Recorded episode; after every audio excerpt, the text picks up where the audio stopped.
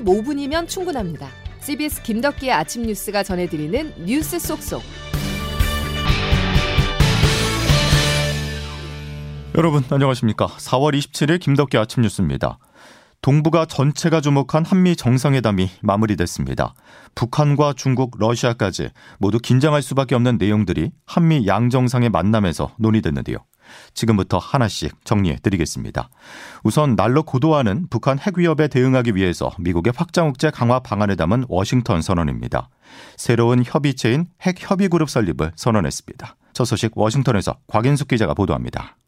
윤석열 대통령이 조 바이든 미국 대통령과 정상회담 이후 공동 기자회견을 갖고 양국 간 확장 억제를 획기적으로 강화하기로 했다고 밝혔습니다. 윤 대통령은 북한의 핵 미사일 위협에 직면해 상대방의 선의에 기대는 가짜 평화가 아닌 압도적인 힘의 우위를 통한 평화를 달성하기 위한 것이라며 이러한 의지를 워싱턴 선언에 담았다고 했습니다. 북한의 핵 공격 시 즉각적인 정상 간 협의를 갖기로 했으며 이를 통해 미국의 핵무기를 포함하여 동맹의 모든 전력을 이 같은 확장 억제 강화를 위해 두 나라는 핵 협의 그룹 NCG를 창설하기로 했습니다. 이를 통해 핵과 전략 무기 운영 계획에 대한 정보를 공유하고 우리나라의 첨단 재래식 전력과 미국의 핵 전력을 결합한 공동 작전을 함께 기획하고 실행하기 위한 방안을 정기적으로 협의할 방침입니다. 또 핵 위기 상황에 대비하기 위한 도상 시뮬레이션 훈련을 더욱 발전시키고 미국 전략 자산의 한반도 전개도 정기적이고 지속해서 이뤄질 것이라고 덧붙였습니다. 바이든 대통령입니다. 우리의 동맹은 철통 같은 억지력을 발휘하고 있으며 또 여기에는 핵 위협에 맞서서 싸울 수 있는 핵 억지력도 포함되고 있습니다. 경제 분야와 관련해선 미국의 인플레이션 감축법과 반도체 과학법이 첨단 기술 분야에서 양국 간 공급망 협력을 더욱 강화시켜 나갈 수 있도록 긴밀한 협의와 조율을 해나가기로 했습니다. 워싱턴에서 CBS 뉴스 곽인숙입니다. 한미 정상회담에서 워싱턴 선언을 채택하기로 한 건 기존 확장 억제 강화를 정상 간 문서로 명문화했다는데 그 의미가 있습니다. 한국의 확장 억제 담보 요구에 미국이 호응했다고 볼 수 있는데요. 하지만 핵 무장론이 나올 정도로 한국 내 안보 불안이 큰데 이를 잠재우기에는 한계가 있다는 지적도 나옵니다. 홍재표 기자입니다. 한미 정상이 확장 억제를 문서로 명문화한 것은 해구산 공약을 한 단계 발전시켰다는 의의가 있습니다. 특히 나토의 핵 기획그룹과 비슷한 핵 협의그룹을 만들고 전략 자산도 더 자주 보내기로 한 것은 확장 억제를 뒷받침하는 실질적인 조치입니다. 하지만 한계도 뚜렷합니다. 먼저 나토는 기획그룹이란 명칭이 말해주듯 핵 계획부터 핵 운반까지 포괄하는 반면 협의그룹은 말 그대로 협의 수준에 그칠 가능성이 예상됩니다. 사무국 등 상설 지원 조직이 있는 나토 방식과 달리 한미 협의 그룹이 그 정도의 위상을 가질지도 미지수입니다. 전략자산 전개 빈도를 늘리기로 한 것 역시 우리 측이 오랫동안 요구해온 상시 배치에는 못 미치는 수준입니다. 정성장 세종연구소 북한연구센터장입니다. 한미 간의 협의의 횟수가 좀 더 늘어나고 전략자산이 좀 더 오는 거 말고 달라진 게 없죠. 그러니까 양적인 변화는 있지만은 뭐 음. 질적인 변화는 없는 거고. 결국 우리는 워싱턴 선언이란 화려한 포장의 반대급부로 자체 핵무장을 하지 않겠다고 천명했습니다. 미국으로선 별로 내준 것 없이 핵 비확산을 관찰한 것입니다. 문재인 정부가 대중국 공조와 대미 투자 등을 지렛대로 미사일 지침 종료를 이끌어낸 성과와 비교할 때 아쉬운 대목입니다.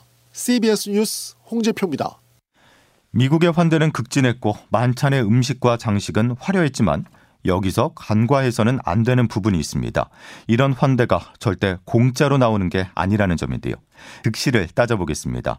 먼저 미국 입장에서 짚는다면 이번 정상회담 대선 출마를 선언한 바이든 대통령에게는 큰 선물이란 평가입니다. 그 이유를 워싱턴에서 권민철 특파원이 분석했습니다. 미국이 얻은 성과 바이든 대통령의 기자회견에 잘 나타납니다. 윤 대통령을 친구라고까지 칭하며 특히 국빈 방문 앞두고 취한 대일 관계 개선에 감사했습니다. 대통령님의 정치적 용기와 일본과의 외교에 대한 개인적인 헌신에 감사드립니다. 한일 관계 개선은 박정희 시절부터 미국 정부의 수건이었습니다. 그때도 우리 정부를 압박해 한일 협정을 체결시켰고 중국 포위 필요성이 더 커진 이번에도 그랬습니다. 북핵에서 파생한 한국의 자체 핵무장론 봉쇄도 미국의 성과입니다. 한국 핵무장은 동아시아 핵 확산 도미노의 촉발 카드라 미국의 골칫거리였습니다. 따라서 워싱턴 선언은 우리에겐 대북 핵 억제 수단일지 몰라도 미국에겐 한국의 핵 포기 선언입니다. 또 미국 정부의 도청 파문도 털어냈고 우크라이나 무기조 문제, 대만 사태 개입도 논의됐습니다. 한국 기업들의 대규모 대미 투자 재확인은 바이든 대통령의 내년 대선 출마의 자양분입니다. 이는 오늘 기자회견 때 미국 기자의 지적에도 잘 나타납니다. 중국의 반도체 제조를 확대하는 것에 반대하는 당신의 정책은 중국에 크게 의존하는 한국 기업들에게 아픔을 주고 있습니다. 바이든 대통령은 모레 대규모 정치 자금 모금 행사를 엽니다. 워싱턴에서 CBS 뉴스 권민철입니다. 우리의 이득은 무엇일까 궁금하죠. 한미 정상회담에서 기대가 됐던 건 안보와 함께 경제적 측면이었습니다. 중국 견제를 위한 미국 정부의 반도체, 배터리 관련 규제책을 얼마나 줄여 우리 기업들의 부담을 낮출 수 있을까가 참 중요했었는데요. 결론부터 말씀드리면 큰 성과는 없어 보입니다. 산업부 장성주 기자의 보도입니다.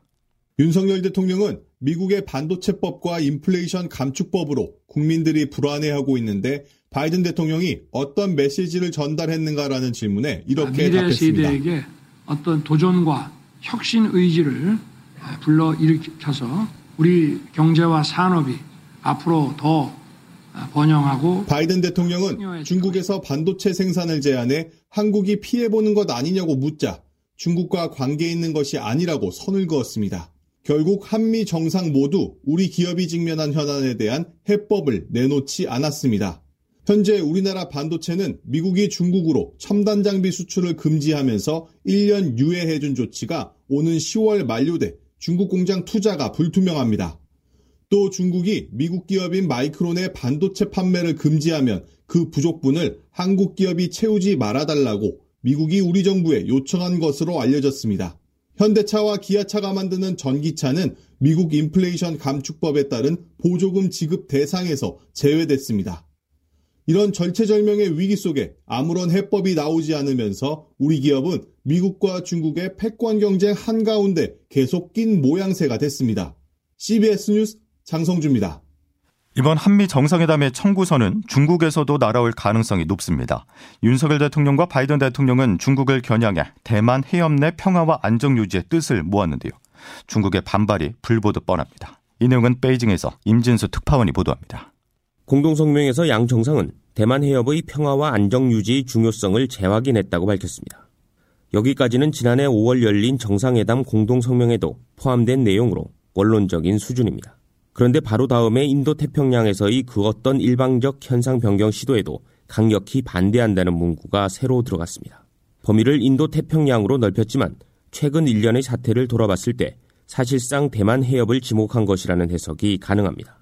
윤 대통령은 지난 19일 공개된 외신과의 인터뷰에서 대만 문제와 관련해 힘에 의한 현상 변경에 절대 반대한다고 밝힌 바 있습니다. 이에 대만 문제를 가장 민감한 영토 주권 문제로 간주하는 중국은 외교 라인을 총동원해 윤 대통령의 발언을 비판했습니다. 친강 중국 외교부장입니다. 우리는 결코 물러서지 않을 것입니다. 대만 문제에 대해 불장난하는 자는 반드시 불에 타 죽을 것입니다. 그런데 같은 기조의 내용이 이번 공동성명에 포함됐다는 점에서 중국의 강한 반발이 예상됩니다. 특히 지금까지는 말폭탄 수준에 그쳤던 중국의 대응이 앞으로는 경제 제재 등 보복 조치로 확대되지 않을까 우려되는 상황입니다. 베이징에서 CBS 뉴스 임진수입니다. 시진핑 중국 국가주석이 젤렌스키 우크라이나 대통령과 전화 통화를 했습니다. 러시아가 우크라이나를 침공한 뒤 두 정상이 직접 소통한 건 이번이 처음인데요. 중국이 중재자 역할을 할지 기대를 모으고 있습니다. 보도에 안성용 기자입니다. 중국은 러시아의 침공으로 시작돼 1년 2개월째 계속되고 있는 우크라이나 전쟁에 대해 대화와 협상을 강조해 왔습니다. 하지만 지난달 시진핑 주석의 러시아 방문이 보여주듯이 러시아에 치우쳤다는 비판을 미국 등 서방 진영으로부터 끊임없이 받아왔습니다. 이런 상황에서 시 주석이 어제 젤렌스키 우크라이나 대통령과 처음으로 전화 통화를 했습니다. 시 주석은 이번 통화에서 모든 당사국이 우크라이나 위기에 대해 깊이 반성하고 대화를 통해 유럽의 장기적인 평화와 안정을 공동으로 모색하기를 희망한다고 밝혔습니다. 시 주석은 그러나 중국은 우크라이나 사태의 당사자가 아니라며 전쟁 책임론에서 비켜섰습니다. 그러면서도 전쟁 종식을 위해 역할을 하겠다고 했지만 구체성은 떨어져 보였습니다. 계속해서 평화를 설득하고 대화를 추진할 것이며 가능한 한 빨리 전쟁을 중지하고 평화를 회복하기 위해 노력할 것이라고 말했을 뿐입니다. 시 주석과의 대화를 꾸준히 요구했던 젤렌스키 대통령은 중국의 인도적 지원에 감사를 표하면서 중국의 중요한 역할을 환영한다고 말했다고 중국 관영 매체들이 전했습니다. CBS 뉴스 안성료입니다. 다음 소식입니다. 여야가 어제 국회 법제사법위원회를 열고 전세 사기 대책과 관련한 법안들을 처리했습니다. 오늘 본회의에서 통과될 전망인데요. 핵심은 체납 지방세보다 세입자 임차 보증금을 우선 변제받을 수 있도록 하는 것입니다. 여기에 더해 당정은 전세 사기 피해자들에게 우선 매수권을 부여하고 한국토지주택공사 LH가 피해 주택을 매입해 세입자에게 임대하는 내용을 담은 특별법을 발의할 예정입니다. 외국계 증권사 SG증권발 대량 매도 폭락 사태 후폭풍이 이어지고 있습니다. 연예인들의 자금을 굴려온 작전 세력이 연관이 됐다는 의혹이 있는데요. 금융당국은 주가 조작 의혹을 조사하고 있습니다. 양승진 기자가 보도합니다. 외국계 증권사인 SG증권을 통해 매물이 쏟아지면서 8개 종목의 주가가 최대 66% 폭락했습니다. 지난 24일 하한가를 기록한 삼천리와 서울가스, 대성홀딩스 등 8개 종목이 사흘 연속 하락세를 이어가며 시가총액 7조 4천억 원이 증발했습니다. 지난 2년 동안 이들 종목의 주가는 특별한 이유 없이 완만한 상승 곡선을 그려왔는데 작전 세력이 연루됐다는 의혹이 흘러나옵니다. 참 좋은 경제연구소 이인철 소장입니다. 꼬리가 길면 아프지 않겠습니까? 금감독 당국이 주가 조작 세력을 의심하고 조사에 착수했다라는 소식이 들으니까 매도 물량이 쏟아지면서 어, 주가 하락을 했는데요. 작전 세력들은 의사와 연예인, 고액 자산가 등으로부터 개인당 수십억 원씩 투자금을 모은 뒤 차익 결제 거래 CFT 계좌로 거래를 해온 것으로 추정됩니다. CFT는 주식이 없는 상태에서 매매 차익을 현금으로 결제하는 파생 상품 거래로 2.5배 레버리지 투자가 가능하지만 투자 주체가 노출되지 않습니다. 검찰은 주가 조작 의혹을 받는 10명에게 출국 금지 조치를 내렸고 금융당국도 불법 거래 가능성을 집중적으로 들여다보고 있습니다. CBS 뉴스 양승길입니다. 김덕기 아침 뉴스 여러분 함께하고 계십니다. 이제 기상청 연결해서 오늘 날씨 알아보겠습니다. 김수진 기상 리포터. 네, 기상청입니다. 예, 계절의 시기가 뒤로 돌아간 것 같습니다. 네, 그렇습니다. 목요일인 오늘 아마도 마치 두 계절이 공존하는 것처럼 느껴지실 것 같은데요. 아침에는 내륙을 중심으로 영도에서 5도 안팎까지 기온이 뚝 떨어져서 어제보다 평년보다 크게 쌀쌀하겠고요. 한낮 기온은 대부분 20도를 웃돌 것으로 보여서 일교차가 15도 이상 무척 크게 벌어지겠습니다. 오전 7시 현재 아침 기온은 장수가 영하 0.5도, 태백 영상 0.5도, 서울 5.8도 등의 분포로 평년 기온이 4도에서 7도가량 크게 밑돌고 있고요. 내륙 산간 일부 지역에서는 때늦은 서리가 내리거나 얼음이 오는 곳도 있겠습니다. 반면에 오늘 낮부터는 따뜻한 남서풍이 불어오면서 강릉과 광주의 한낮 기온이 24도까지 오르겠고 청주 대구 23도 서울 20도의 분포로 예년 이맘때보다 따뜻하겠습니다. 그리고 오늘은 전국이 대체로 맑겠습니다만 아침까지 중부 내륙과 전북 내륙을 중심으로 짙은 안개가 끼는 곳이 많겠고 도로 살얼음이 나타나는 곳도 있어서 교통 안전에 각별히 유의하시기 바랍니다. 날씨였습니다. 목요일 김덕희 아침 뉴스는 여기까지입니다. 내일 다시 뵙죠. 고맙습니다.